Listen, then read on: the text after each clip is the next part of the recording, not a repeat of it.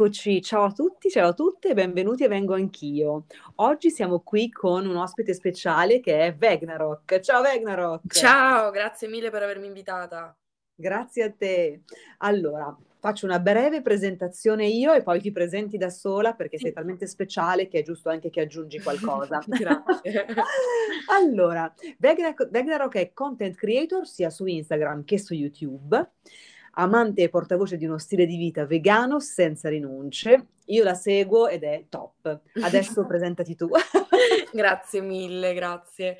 Eh, sì, io hai detto bene, ho aperto questo canale YouTube e poi di conseguenza il profilo Instagram per mostrare al mondo ehm, che mangiare vegano non significa rinunciare al gusto, soprattutto non significa rinunciare ai piatti della tradizione o alle quelle ricette un po' zozze e goderecce. Si, si può parlare qui di piacere, stiamo parlando di piacere, quindi anche in cucina. E, mm, e faccio questo sia su YouTube che su Instagram. Che bello, no, vi consiglio, beh, sicuramente tanti magari seguiranno già, però ve lo consiglio perché è proprio... Ma poi sai che io tutto eh, di quello che fai tu, che dici tu, io eseguo. Addirittura mi ero andata a prendere anche le tinte per i capelli balsamiche. Dai! le Non te l'ho mai detto, ma è la verità. viola. Esatto, sì, sì, no, mi piace un sacco tutto quello che fai. Allora, però, insomma, come sai, qui a Vengo Anch'io si parla Sì. di sesso, Sì, di questioni che riguardano il sesso e di piacere sessuale. sì, E allora oggi facciamo con te una bella chiacchierata su questi ci argomenti. piace. Eh, sì, dai, anche così condividiamo anche con la community di Vengo Anch'io come la pensi tu, insomma, il tuo punto di vista. Bello. Allora, io inizierei con qualche riferimento a paure e tabù che ci portiamo dietro da quando magari siamo molto giovani. mm, Ehm, che cosa ne pensi tu, insomma, di questa cosa? Insomma, come, come quello che ci succede in gioventù o quello che abbiamo vissuto in gioventù poi si può ripercuotere nella nostra vita, eh, diciamo, di persone sessualmente attive? Eh, si ripercuote, si ripercuote, sono bei macigni perché tutte le robe che noi viviamo, almeno, vabbè, io parlo per la mia esperienza personale, tutto ciò che ho vissuto eh, durante il liceo o comunque in età, nel- nell'età nella quale stavo avendo un risveglio sessuale ehm, ed esploravo, indagavo un po' questo mondo, la maggior parte di, di cose successe anche con magari, che ne so, compagni di classe, dalla battutina stupida al commento sul fisico, si sono trasformati un po' in mostri enormi. Questo mm, tira fuori tutta una serie di problematiche legate a, a- una certa performatività. È come se noi donne, mm, con un, un certo, um, una certa parte del nostro cervello, dovessimo sempre pensare essere belle, perfette, performative, perché dall'altro lato c'è un pensiero maschile che ci sessualizza ad ogni passo. Quindi il fatto che magari noi non sempre eh, rispecchiamo questo, uh, fa scattare dei commenti e poi delle robe che nella, nella vita di una ragazzina, nella vita di un ragazzino, di una persona, di un, di un adolescente, una persona che si sta sviluppando e sta scoprendo la propria sessualità, diventano poi delle robe belle pesanti.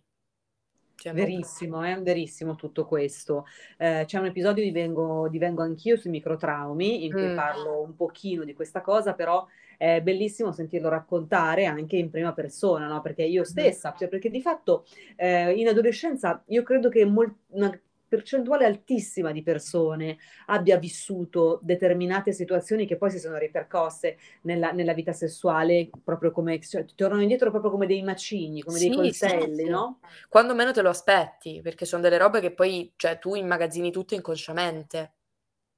Esatto, oppure lo prendi per vero, no? Certo, Eh, prendi per vero, per corretto il fatto che ti sia successa eh, una, una cosa brutta e dici Mhm. si vede che funzionerà così, si vede che era giusto così, si vede che, cioè, soprattutto questo che noi poi Certo, prendiamo per vero, obiettivamente poi si ripercuote un pochino, secondo molto del carattere anche, però insomma, eh, l'educazione mh, delle persone dovrebbe Eh, venire un po' più da lontano, ecco. Sì, direi proprio di sì, Mm, che il mm, problema mm. è sistemico, il problema è proprio di un sistema educativo che fa credere di, di- cioè, di avere questo possesso nei confronti dei corpi femminili, che quindi ci, ci- ci- ci mutila, ci, ehm, in, un in un qualche senso sì, cioè, mh, proprio mh, è è come se mh, se potessero dirci, non so, così non vai bene, così vai bene, devi sottostare a questo e se non vai bene allora è un problema, però allo stesso tempo attenzione perché non devi dire espressamente di provare del desiderio sessuale, c'è proprio tutta una serie di dinamiche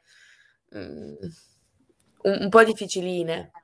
Sì, è un po' stupide e un po' perverse, perché Sì. poi sono eh, situazioni che mh, da ragazzini, no? O da ragazzine, mh, diciamo, siamo, siamo in grado magari come esseri umani di dire delle grandissime cattiverie senza Mm, accorgermi, no? sì, senza accorgerci. E questo è, questo è un sì, po' il, per quello che dico che l'educazione deve arrivare proprio eh, da, da- da quando si è molto molto piccoli, sì, insomma, che non bisogna mai intervenire. sì, sì, sì. Eh, hai qualche aneddoto da Sì, raccontare? o- eh, ne- in particolare, mh, parlando di cunilingus, ehm, io ricordo che è, un- è una di quelle robe che mi porto ancora dietro, per le quali spesso non mi autorizzo e non mi sento completamente libera nel vivermelo.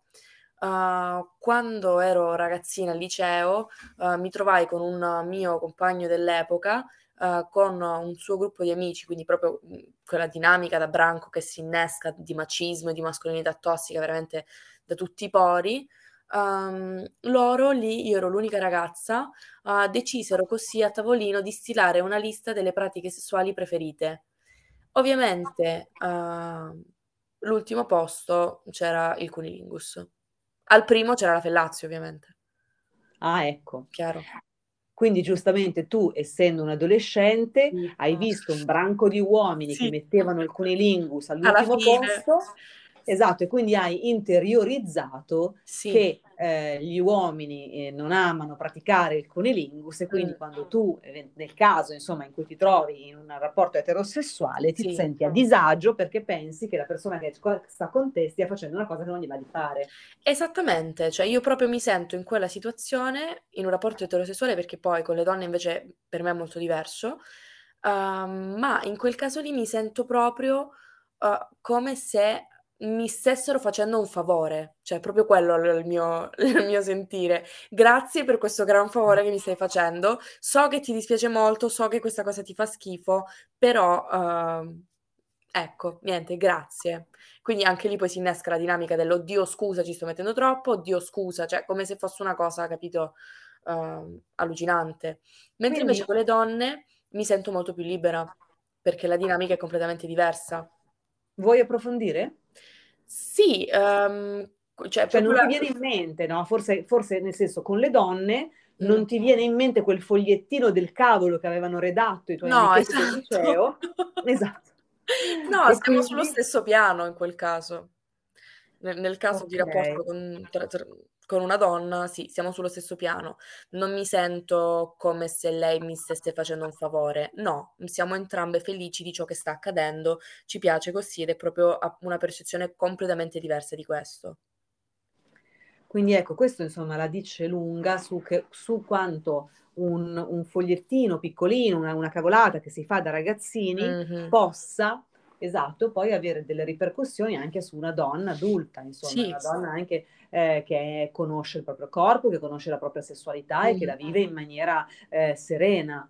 Però rimane, no, questa cosa, una cosa Sì. orribile, orribile. E Eh, quindi sì, perché ripeto, questi ragazzini, l'ultimo pensiero, l'ultima cosa che pensavano sicuramente era quella di, di- di- di procurare a te che eri lì o a chi Mm. c'era lì un, un- un trauma del genere. Quindi No, proprio no, No. no, ma poi, cioè, proprio tutto fatto con estrema leggerezza da parte loro, perché alla base manca proprio l'educazione di questo tipo, perché c'è sempre il concetto del piacere maschile mm, superiore al piacere femminile.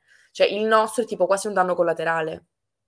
mi piace molto questa cosa, questa immagine del danno collaterale, Cioè, per sbaglio prova a piacere anche lei, capito? Per sfiga. Sì.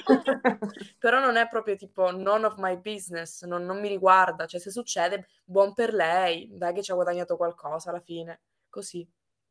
No, è vero, è vero. Quindi esatto, eh, prestate attenzione, community, divengo anch'io a, a questa, a questo aneddoto perché è particolarmente interessante ed è particolarmente, diciamo, esplicativo di Mm. un concetto che invece che è capitato, magari non in questi termini, esattamente in questi termini, ma che è capitato sicuramente a una percentuale altissima di persone.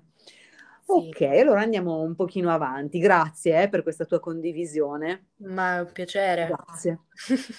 Allora, eh, hai letto forse il mio libro Piacere mio, eh, o for- non lo so, però Yes. volevo chiederti una cosa un pochino, eh, cosa ne pensi tu, o se Mm. meglio hai una opinione in merito al fatto che spesso le femmine fingono l'orgasmo? Mm.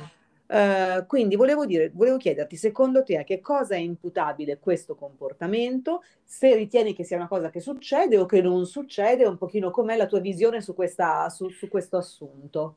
Allora, anche lì per me è sempre molto divertente fare la distinzione tra coppie e cioè sesso eterosessuale e, e mm, sesso tra due donne. Ehm, nel caso di eh, finzione di un orgasmo in un rapporto eterosessuale, per me eh, la dinamica che lo innesca anche inconsciamente nella donna è un po' quella paura di ledere la mascolinità e la virilità del partner.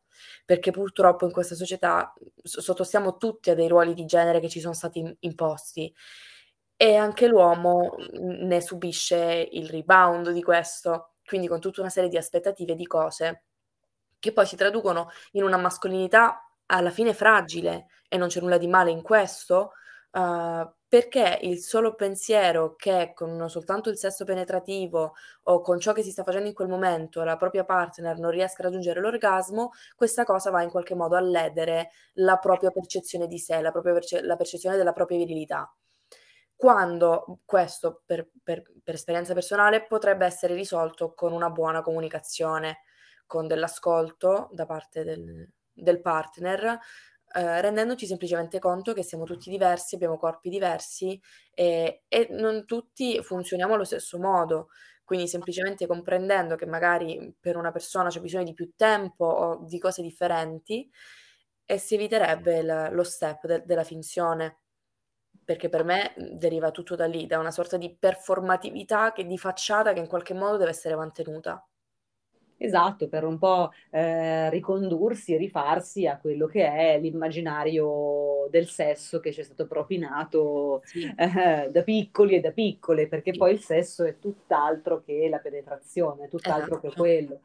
Ehm, cioè è anche quello, però insomma è proprio l'ultimissima parte. Mm. Ehm, io penso, mh, mi hai dato una, una- una visione molto interessante la tua, Ragnarok. Mm. Eh, io penso anche che a volte eh, le femmine fingano Mhm. l'orgasmo ehm, perché mh, uno dei motivi è perché pensano di starci mettendo troppo, come, come accade a volte nel sesso sì. orale. Assolutamente. Ehm, e a volte però, secondo me, perché pen- eh, hanno paura di non essere come le altre Mhm. precedenti partner dell'uomo con cui sono in quel momento. Quindi praticamente si crea una scala di competizione infinita dove magari alla fine nessuno ha provato piacere, ma hanno tutte finto cercando di superare quella precedente.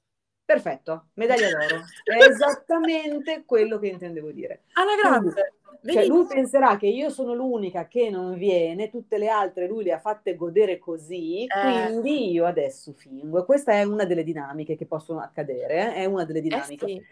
Ma poi anche Ehm, quello che hai detto poco fa del, del metterci troppo e del pensare, oddio, vabbè, adesso si sta rompendo, facciamo che la chiudo qua, va bene, faccio finta, oh, sono venuta, a posto, grazie così.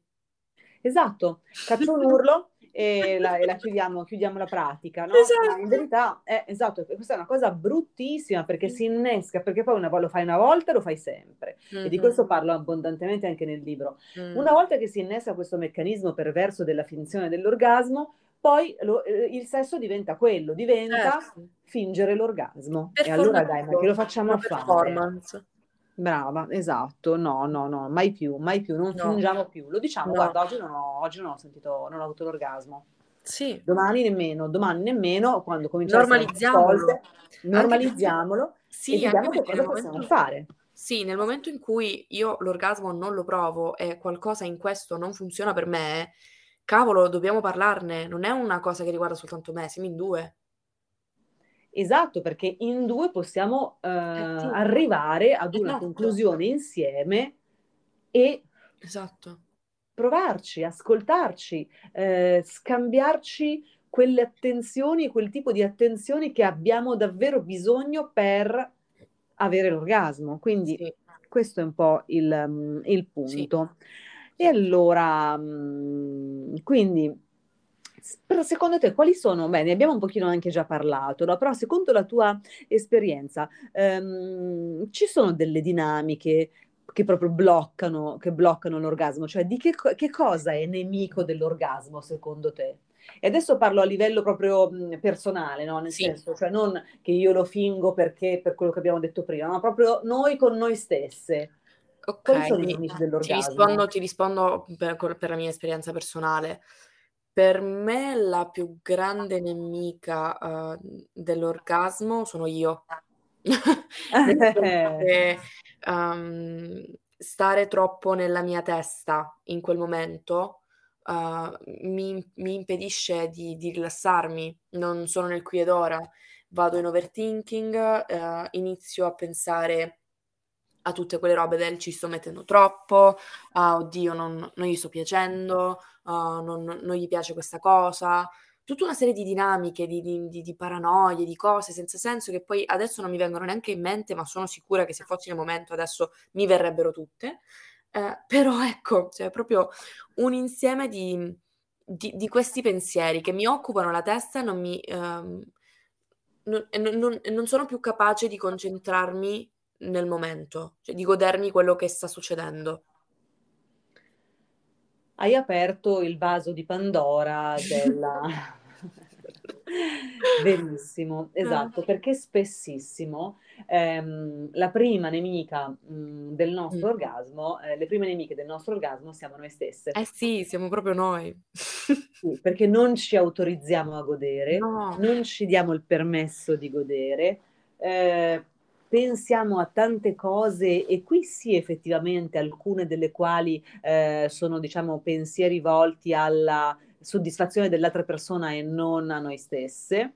Mh-mh. Ehm, tante cose del genere, tutte insieme, tutte in quel frullatore, no, che che Sì. è il nostro cervello mentre facciamo sesso, perché poi mentre facciamo delle altre cose siamo razionali, siamo in Sì. grado di stare nel qui ed ora concentratissime, quando invece No, cioè proprio siamo lì, si attacca la centrifuga poli pindarici. Proprio Esatto, esatto. E quindi questo è un po' per quello che io consiglio sempre, ehm, la masturbazione e Mh. dico che la masturbazione è come se fosse una specie di forma di meditazione, no, Sì. perché obiettivamente quando ci si masturba ci si concentra su qualcosa, Sì. no, ehm, e si ci si concentra sul respiro, ci si concentra su un'attività, una meditazione attiva, quindi non è una meditazione Sì. eh, e quindi se noi riuscissimo a, ehm, diciamo trasferire quella modalità di meditazione attiva che è propria del Mh. dell'autoerotismo nel sesso, Mh-mh. questo aiuterebbe moltissimo a stare nel qui ed ora. Assolutamente sì, ma questo presuppone il fatto che noi ci autorizziamo anche a conoscerci, quindi a viverci la nostra sessualità indipendentemente dall'avere un partner o meno, perché spesso c'è anche tabù nel nell'avere a che fare con il proprio corpo. Io ho parlato con, mhmm, diverse donne, uhm, anche non so, mi vengono in mente degli episodi del liceo, di mie compagne di classe che assolutamente negavano di masturbarsi. Proprio d come se fosse la cosa più imbarazzante del mondo, per dire: "Io masturbarmi? Ma stai scherzando?"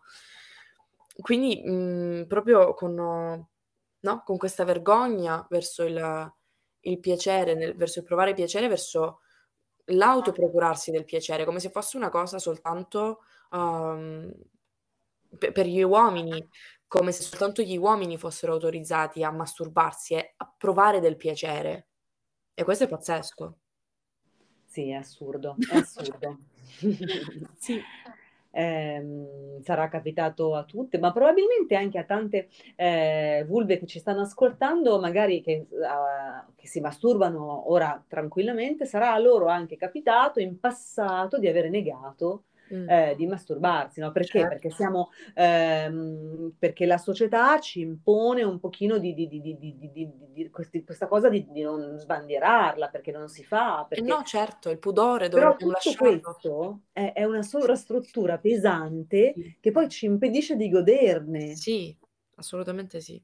E quindi ecco, questo è un po' il, il trick. Assolutamente sì. Ok, ok. Allora, beh, insomma, abbiamo parlato mh, di dialogo tante volte avvengo anch'io, eh, e ora ne parliamo un pochino anche con te, no? Quindi sì. il dialogo è fondamentale tra gli elementi della coppia, questo l'abbiamo appurato. Eh, beh, in realtà sì, è, è importante nella coppia sia quando si parla di sesso che quando non si parla di sesso, insomma, dialogare, parlarsi è sempre. È molto importante. Um, ma perché secondo te abbiamo tanta ritrosia a dire quello che ci piace? Uh, e perché c'è tanta ritrosia a volte ad ascoltare i desideri dell'altra persona? Allora, mh, mm, nel dire ciò che ci piace, secondo me, perché c'è alla base anche un po' di paura nell'esporsi dipende sempre da che tipo di rapporto è quello con l'altra persona, perché mhmm, potrebbe essere una, un rapporto occasionale, potrebbe essere una, insomma, una relazione, una relazione di tanti anni, potrebbero esserci tantissimi gradi di, di, rapporto in questo, però per me una cosa che anche a distanza di anni non passa mai e resta un evergreen è un po' la paura di esporsi, perché tu uh, esprimendo i tuoi desideri sessuali ti stai esponendo, ti stai mettendo a nudo, è una cosa molto intima da condividere con l'altra persona, quindi la paura del giudizio, la paura di non essere compresa o compreso può essere magari un, un grosso deterrente dall'esprimerlo, dall'esprimersi. Verissimo, mm. sono d'accordo con te, sì. Mm. È un po' così, è un po' così. E quindi ancora una volta, forse l'ennesima a cui vengo anch'io, faccio il mio proclama. Ascoltate la persona che avete davanti senza giudicare. Sì. Mettete la persona che avete davanti nelle condizioni di esporsi, nella condizione di esporsi senza la paura di essere giudicata, perché questo fa bene al sesso di entrambi, sì. gli elementi della coppia. Quindi perché no? Non capisco perché no. Assolutamente d'accordo. Ok, allora passiamo al sesso orale. Sì un argomento che mi piace sempre tantissimo. Abbiamo già fatto due o tre episodi di Vengo Anch'io in cui ne parliamo, no? Quindi andrei ad approfondire l'argomento anche con te, se sei d'accordo. Sì, certo. ehm, quindi, mh, mm, che rapporto hai, per esempio, tu con il sesso orale e se lo ritieni funzionale al raggiungimento del piacere oppure no? Quindi, cosa pensi tu a tutto tondo di questa pratica? Allora, uh, penso che sia una delle cose um, con le quali io, mhmm, ho fatto più fatica nella mia vita in generale, uhm, perché da da quel trauma lì, da quella da quell'imprinting che mi è rimasto, da questa scala di priorità per l'uomo etero, uhm, da quello un po' ho avuto insomma dei dei dei problemi, dei rebound su quello, uhm, fin quando poi non mi sono aperta anche al sesso orale nei confronti del sesso femminile, quindi non soltanto con gli uomini. Uh, in quel caso c'è stata una totale riscoperta, nel senso che ho iniziato a godermelo di più anche con gli uomini. Ehm, è funzionale al raggiungimento dell'orgasmo, ma direi con una combo di cose, diciamo. Cioè, un, un po' tutto insieme, non, non lui da solo, non soltanto il sesso orale. Ok, quindi quando dici combo intendi dire magari sesso orale unito alla stimolazione manuale? Sì, unito a qualche toy, unito a... Sì, sì, sì. Ok, ok, ok. Ehm, hai dato uno spunto di riflessione interessante a tutta la community e quindi di questo ti ringraziamo. Ed è vero, quindi il sesso orale, quindi diciamo che mh, mm, il cunilingus da solo, quindi mm. lingua su eh, lingua che va a stimolare eh, la vulva della partner, ehm, mm. sì, è, è, una pratica molto piacevole che può piacere così. Certo oppure per altre vulve può necessitare l'inserimento di altri tipi di stimolazione contemporaneamente. Mm-hmm. Quindi direi che nel senso vale tutto perché laddove eh, l'obiettivo è eh, il piacere e vivere bene quel momento, che si facciano tutte quelle cose che servono. Assolutamente sì, ma poi posso dirti anche che quando l'ho riscoperto in quel modo, ho scoperto uh, maggior piacere nel farlo che nel riceverlo. Perché era quasi come se mi togliessi dalla posizione di vulnerabilità. Interessante. Perché nel Interessante. riceverlo sono nella posizione di vulnerabilità, nel farlo sono io che ho il controllo, in un certo senso. Verissimo. Sì, e questo vale, ehm, penso anche per la Fellazio. Sì. Eh, però mh, è una, una, considerazione interessante che hai fatto, ti ringrazio, ti ringrazio molto. Quindi eh, la posizione di vulnerabilità mm. in cui siamo quando riceviamo sesso orale eh, svanisce nel momento in cui siamo noi a sì. praticarlo. Mm, esatto. È vero, è vero, è vero, è una bella considerazione.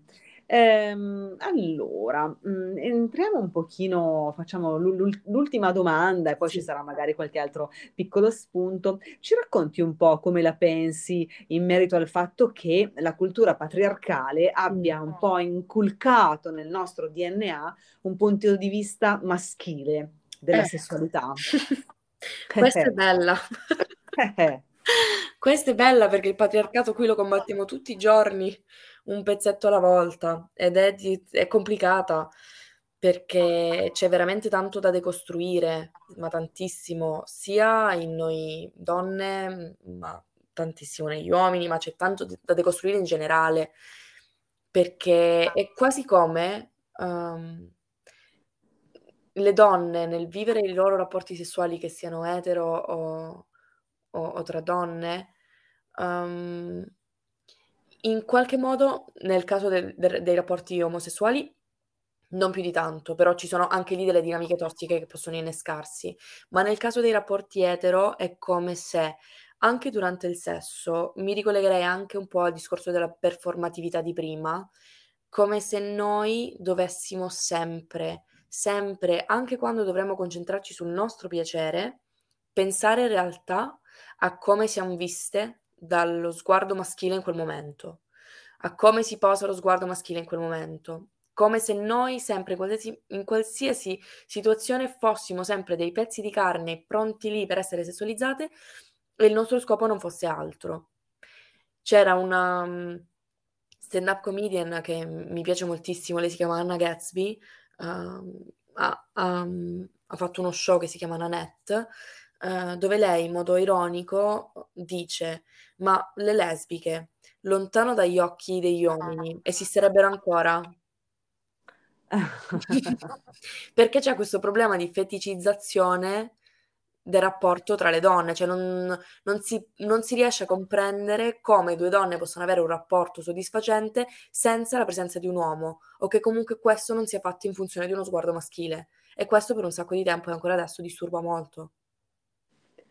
È vero, che bella riflessione che hai fatto così in chiusura. Ti ringrazio, ti ringrazio moltissimo. È, è, un po' ve- è molto vero eh, tutto questo, tu- tutto questo eh, mondo, tutti questi occhi che sessualizzano eh, la femmina anche quando non ce n'è bisogno, anche quando non... Eh, è così, è insomma un passettino alla volta. Sì, un passettino alla volta, insomma, le cose piano piano cambieranno perché comunque sta, c'è già insomma, un grande fermento, c'è ehm, una, una, percezione eh, di noi stesse che sta cambiando, insomma, sì.